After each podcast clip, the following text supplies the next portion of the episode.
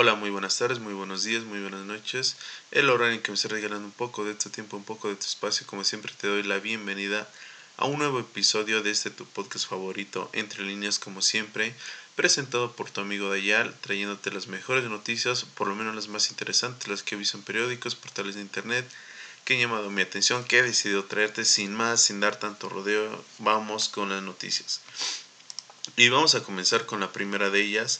Esta eh, pues viene eh, desde Reino Unido, como sabemos, pues ya este, se ha avanzado muchísimo en esta cura, en esta vacuna en contra de, de COVID-19, esta enfermedad que nos tiene cerrados a todos en casa. Bueno, por fin ya se, se ha avanzado eh, muchísimo y Reino Unido después de pues dar los permisos correspondientes y la, y la autorización por parte de Pfizer y BioNTech por fin van a comenzar el martes, o sea, mañana con la aplicación de esta vacuna, lo cual pues está pasando a ser algo histórico. Tal vez no lo vemos así porque pues estamos viviendo esto de momento y no tenemos cabeza para verlo verlo así, pero tan solo pónganse a pensar en esto dentro de no sé, 30, 50 años cuando la gente habla de la pandemia pues Reino Unido eh, pasará los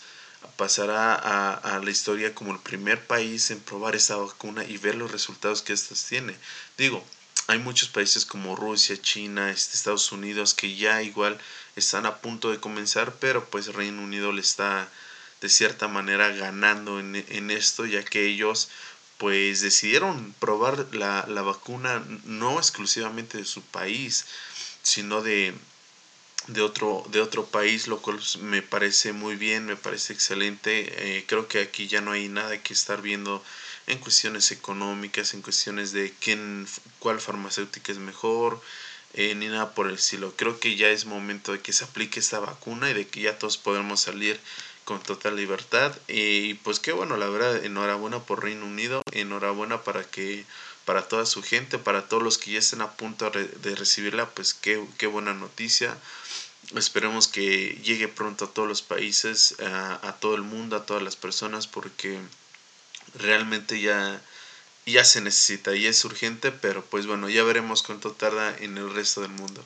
De ahí nos vamos a la siguiente noticia, una noticia que este, pues ha estado sonando mucho, ha estado eh, y sonando mucho principalmente en cuestiones políticas, ya que eh, el pasado domingo se celebraron elecciones para la Asamblea Nacional de Venezuela, pero estas han, han, destacado por algo a diferencia de muchas otras. ¿Y en qué?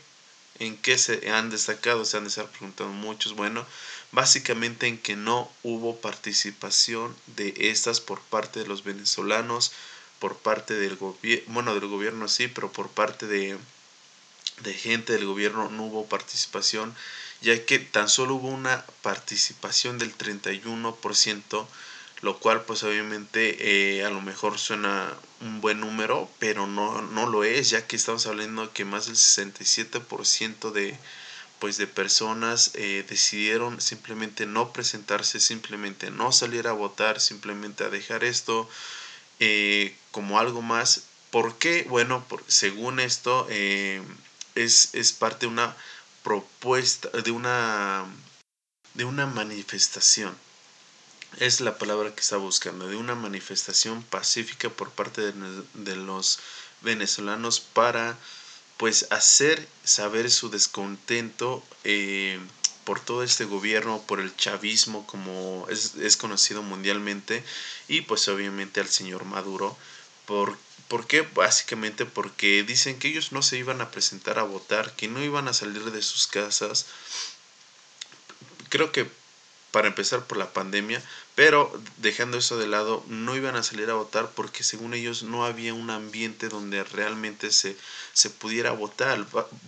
básicamente, no voy a ir a votar porque no respetas mi voto. Así, así lo están anunciando en diferentes medios, diferentes este, personajes de, Venezuela, entre ellos pues obviamente el señor Juan Guaido, quien pues es opositor, eh, líder opositor del, régimen, se podría decir que el régimen del señor Maduro.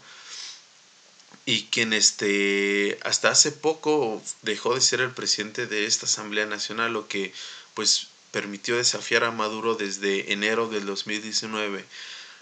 Él claramente habla, ha hablado muchas veces de fraude y pues no sé, la verdad es que pues, yo siento que está bien, desgraciadamente, si vemos el otro lado, si vemos la otra perspectiva, Maduro salió a decir pues que esa es una victoria contundente y que los venezolanos están dando cuenta del cambio que él eh, le está asegurando al pueblo de, Venezuela y recuperar la grandeza de su país. Ya saben, toda esta habladuría del pues dictador Maduro, lo cual obviamente pues a muchos no, no tiene felices. Muchos países no, no han reconocido esto, incluso no han reconocido a Maduro como, como presidente porque no se ha, no han ha habido elecciones eh, justas, eh, de manera demócrata, de manera legal.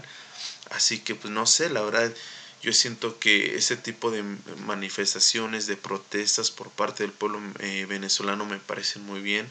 No llegan a violencia, no, no salen a las calles a, a rayar cosas, a destruir cosas, simplemente se lo están diciendo de una manera, supongo que muy educada, de no te queremos aquí, de ya vete y pues qué bueno, qué bueno, espero, esperemos que este tipo de, de, cosas, de protestas sigan funcionando, sigan avanzando y en un futuro pues esté dando la noticia de que el señor Maduro ya por fin dejó el poder en Venezuela porque pues se necesita, se necesita en verdad este cambio para nuestros compañeros latinoamericanos de Venezuela.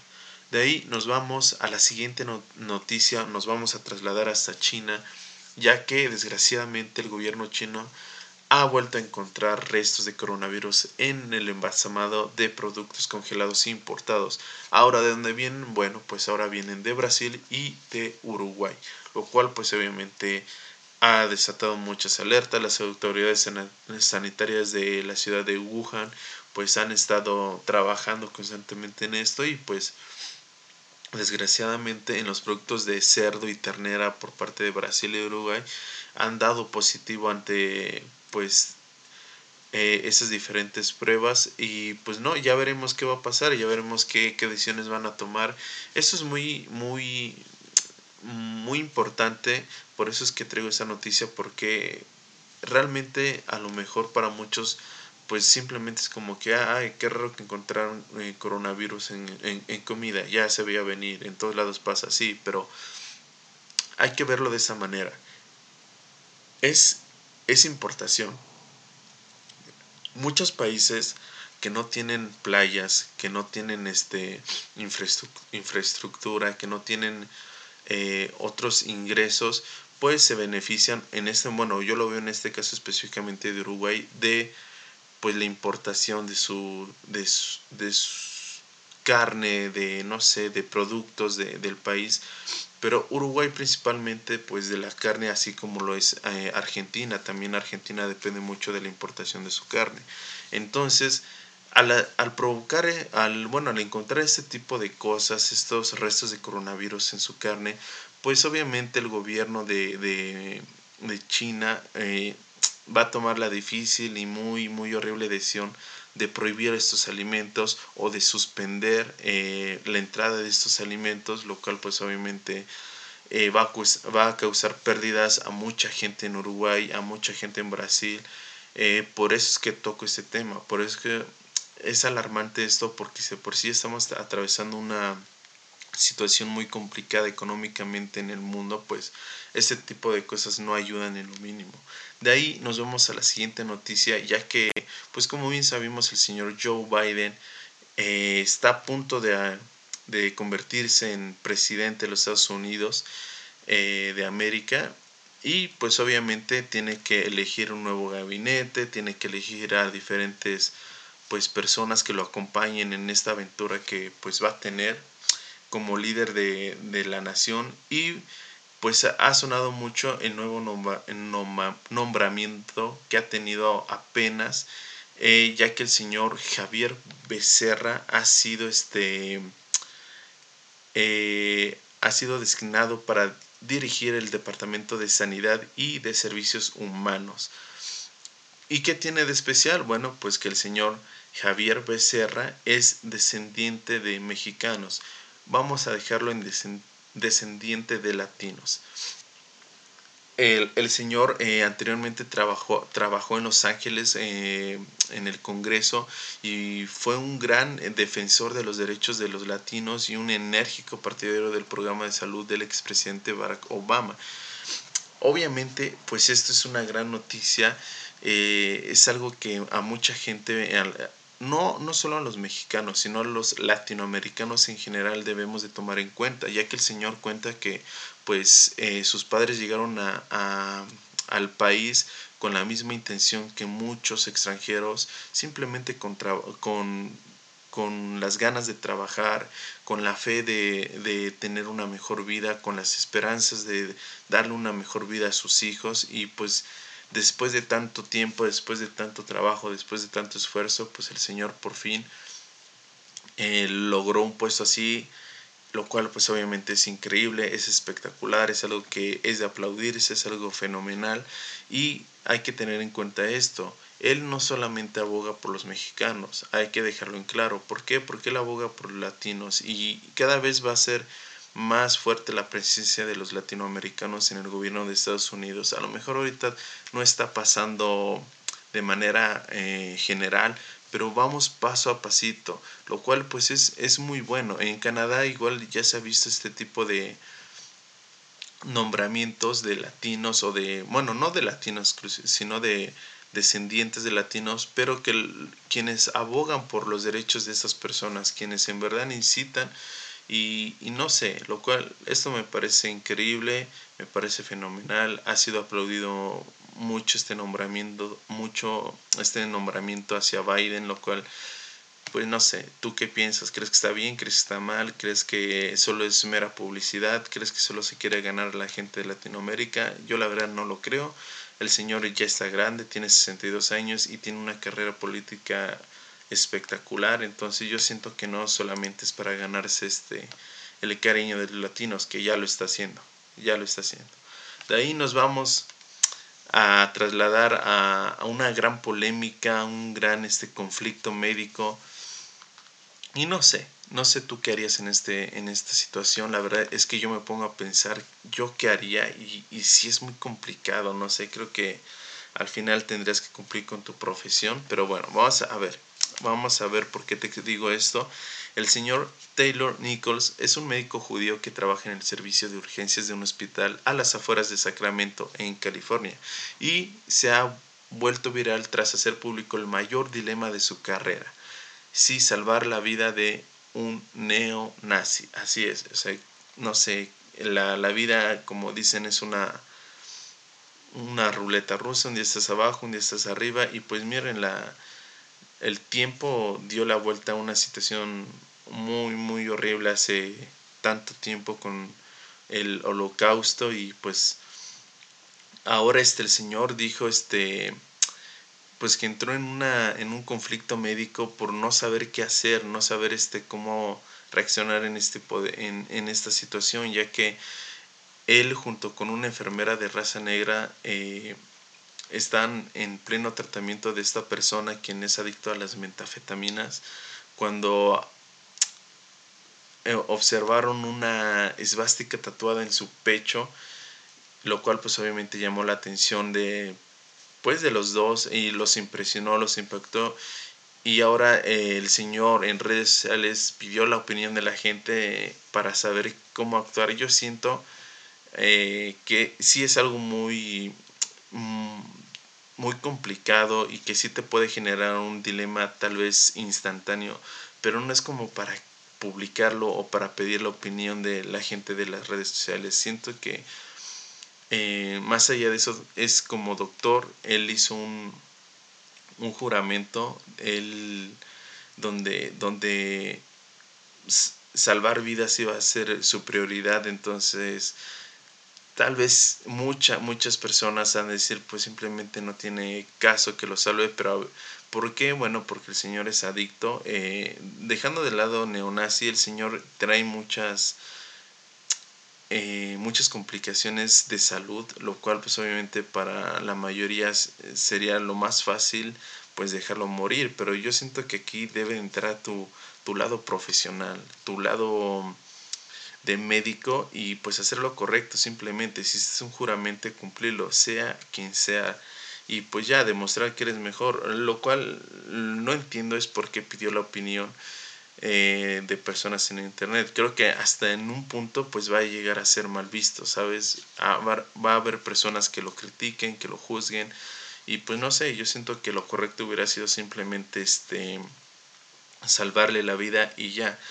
Obviamente en su mensaje por redes sociales dijo que él no que por primera vez en su carrera eh, se cuestionó se cuestionó qué hacer, lo cual pues estás hablando de una gran de un gran conflicto interno, pero aún así digo, eres doctor, es tu profesión, tienes que hacerlo, no, no importa quién, Así que, como dicen, haz, haz, el bien sin mirar a quién. Entonces, pues ya, a ver, no ustedes qué harían, tú qué harías. Yo la verdad es que, pues sí, a lo mejor en el momento entré en conflicto, pero pues después me daría cuenta que pues tengo que hacer lo correcto y más siendo doctor, más siendo un médico. Entonces, pues ya.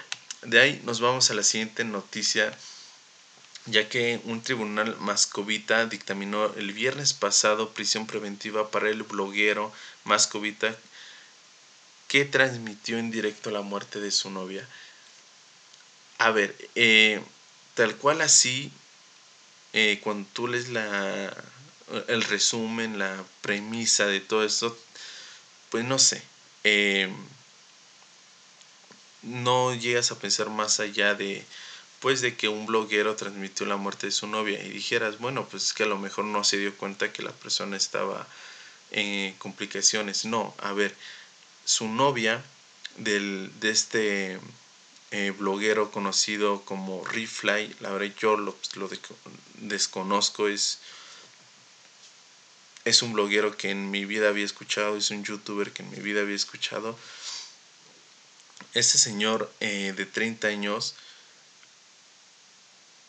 sacó a su novia de la, de la casa, según esto porque ven en una discusión, ya que la señorita Valentina Grigorieva, de 27 años, pues tenía este malestar estomacal, tenía complicaciones eh, intestinales y según esto, pues el señor la sacó para que el departamento no oliera feo. Pero, pues, a ver, este señor la sacó simplemente en ropa interior.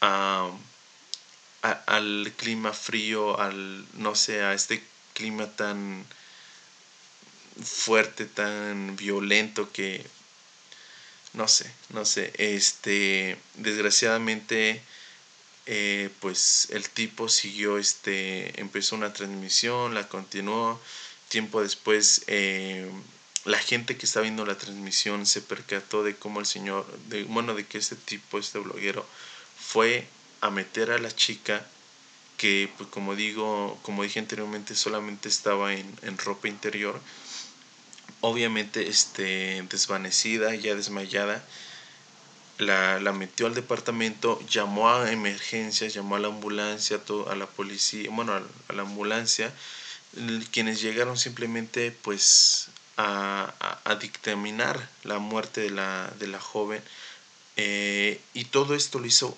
mientras seguía en vivo, mientras seguía grabando. Esto lo hizo viral. La verdad es que, o sea, ni siquiera sé cómo, qué pasó en su mente de esto va a ser viral, pero ya va a vivir.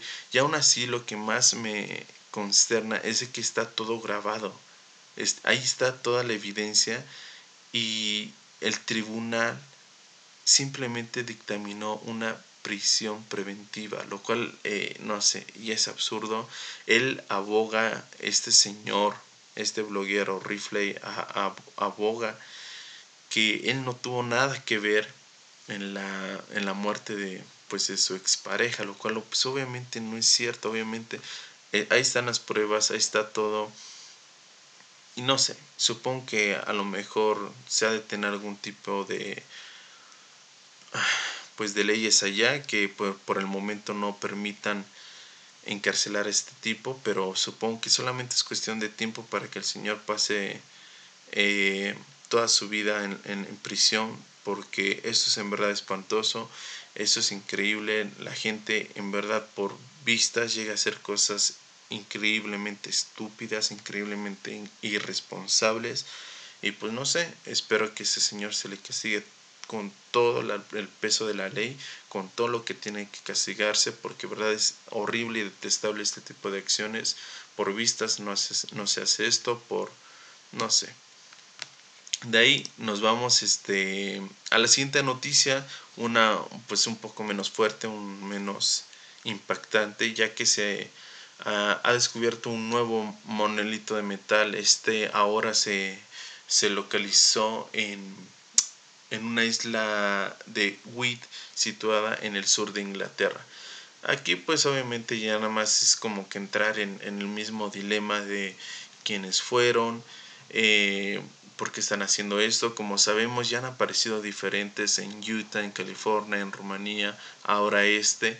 Lo raro de todo esto es que dos de ellos han desaparecido, según, bueno, según esto pues lo han llevado personas y, y lo que yo no sabía es de que en el, en el monolito de Utah, eh, un señor, un artista, no sé si llamarle ese artista o pseudo artista, reclamó ese monolito como propiedad y lo ofreció ah, por 45 mil dólares. O sea, lo está poniendo en venta por 45 mil dólares o si no es que ya hasta lo vendió.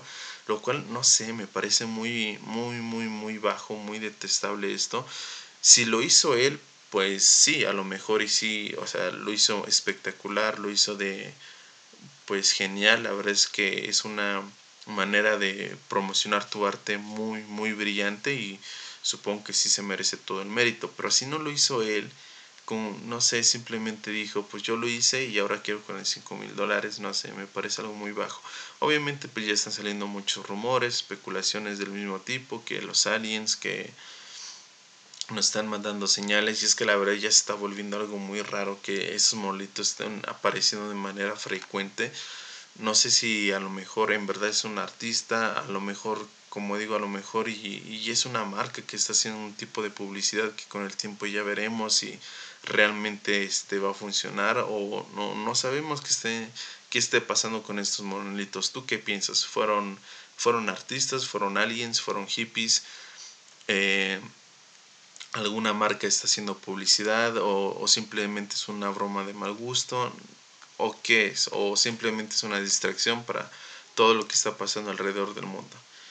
De ahí nos vamos a la siguiente noticia, ya que pues, obviamente en esta pandemia muchos negocios se han visto afectados, muchos comercios se han visto desgraciadamente en la situación pues de cerrar, de suspender sus actividades, teniendo pérdidas incalculables, lo cual este obviamente ha llegado a tomar pues decisiones muy complicadas a diferentes dueños de, de estos negocios. Y pues ahora vamos a tocar el tema de un señor en Alemania que tras ver pues esta dura situación decidió colocar eh, osos de peluche ocupando los asientos de su restaurante, lo cual pues obviamente llamó la atención.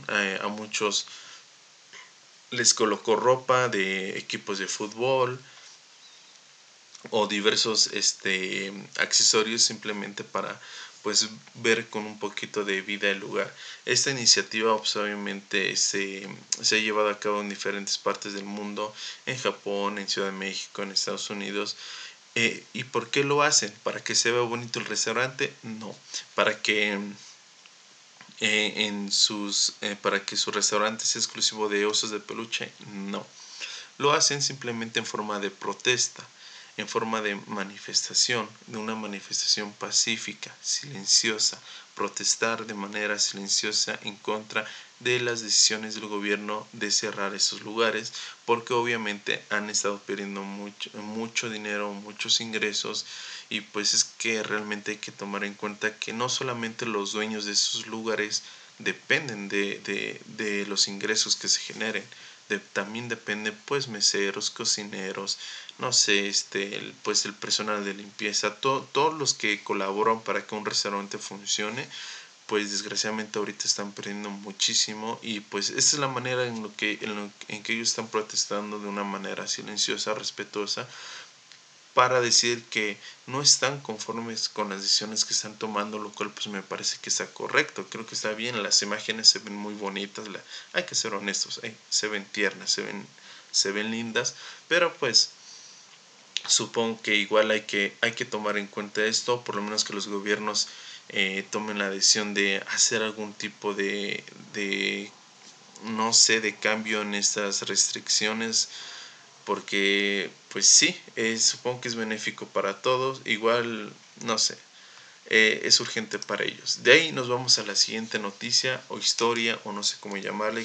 Yo lo voy a denominar noticia y esta me encantó, la verdad. Yo cuando la leí, en cuanto le, cuando la iba leyendo, leyendo me pareció fenomenal. Creo que son esas historias que me encanta leer, que, que me fascina ya que este, la revista Time nombró por primera vez a, un, a su niño del año y la, la galardonada es una adolescente científica e inventora que quiere inspirar a los demás para resolver los problemas del mundo.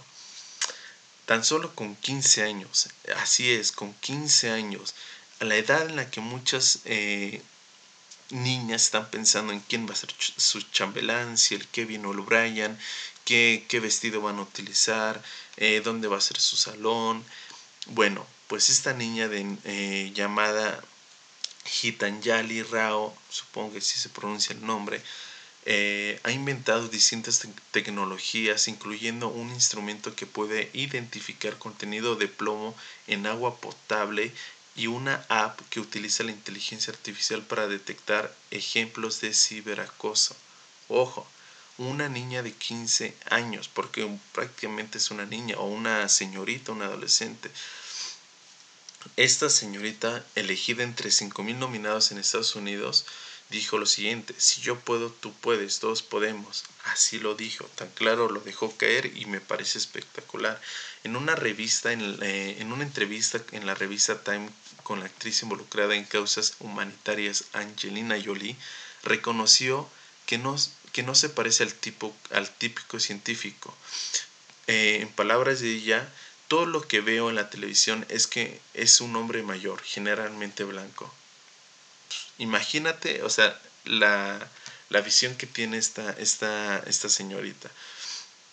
Dice que cuando empezó, que no sabe eh, especificar cuándo le empezó a gustar la ciencia, pero dijo que tenía alrededor de unos 10 años cuando le dijo a sus padres que quería investigar la tecnología de sensores basados en nanotubos de carbono, a lo que su madre respondió algo así como ¿una qué? O sea, imagínate que tu hijo llegue y, y te diga estas palabras. Quiero investigar la tecnología de sensores basados en nanotubos de carbono. ¿Tú qué le dices? ¿Cómo? ¿Qué le respondes? No sé, la verdad me parece increíble. La señorita pues obviamente se merece más más más que muchos estar ahí y estoy seguro que los otros participantes pues se habrán sentido decepcionados pero estoy seguro que de igual manera tienen méritos para para salir a una revista así eh, la verdad me encanta que ese tipo de noticias llegue porque tiene tan solo 15 años y ya está contribuyendo mucho más al mundo que tú, que yo, que, que el vecino, que, que cualquier gobierno ya lo está haciendo y pues no sé, me parece genial. Supongo que esta, esta app para detectar el acoso va a ser, bueno, el ciberacoso va a ser una bomba, se merece todo lo que le venga eh, en un futuro que sea bueno, porque la verdad está haciendo las cosas bien, le está echando muchas ganas y lo único que quiere hacer esta, esta niña es simplemente inspirar a los demás. Ya lo dijo, no quiere llevarse este galardones enormes, premios enormes, trofeos enormes, simplemente quiere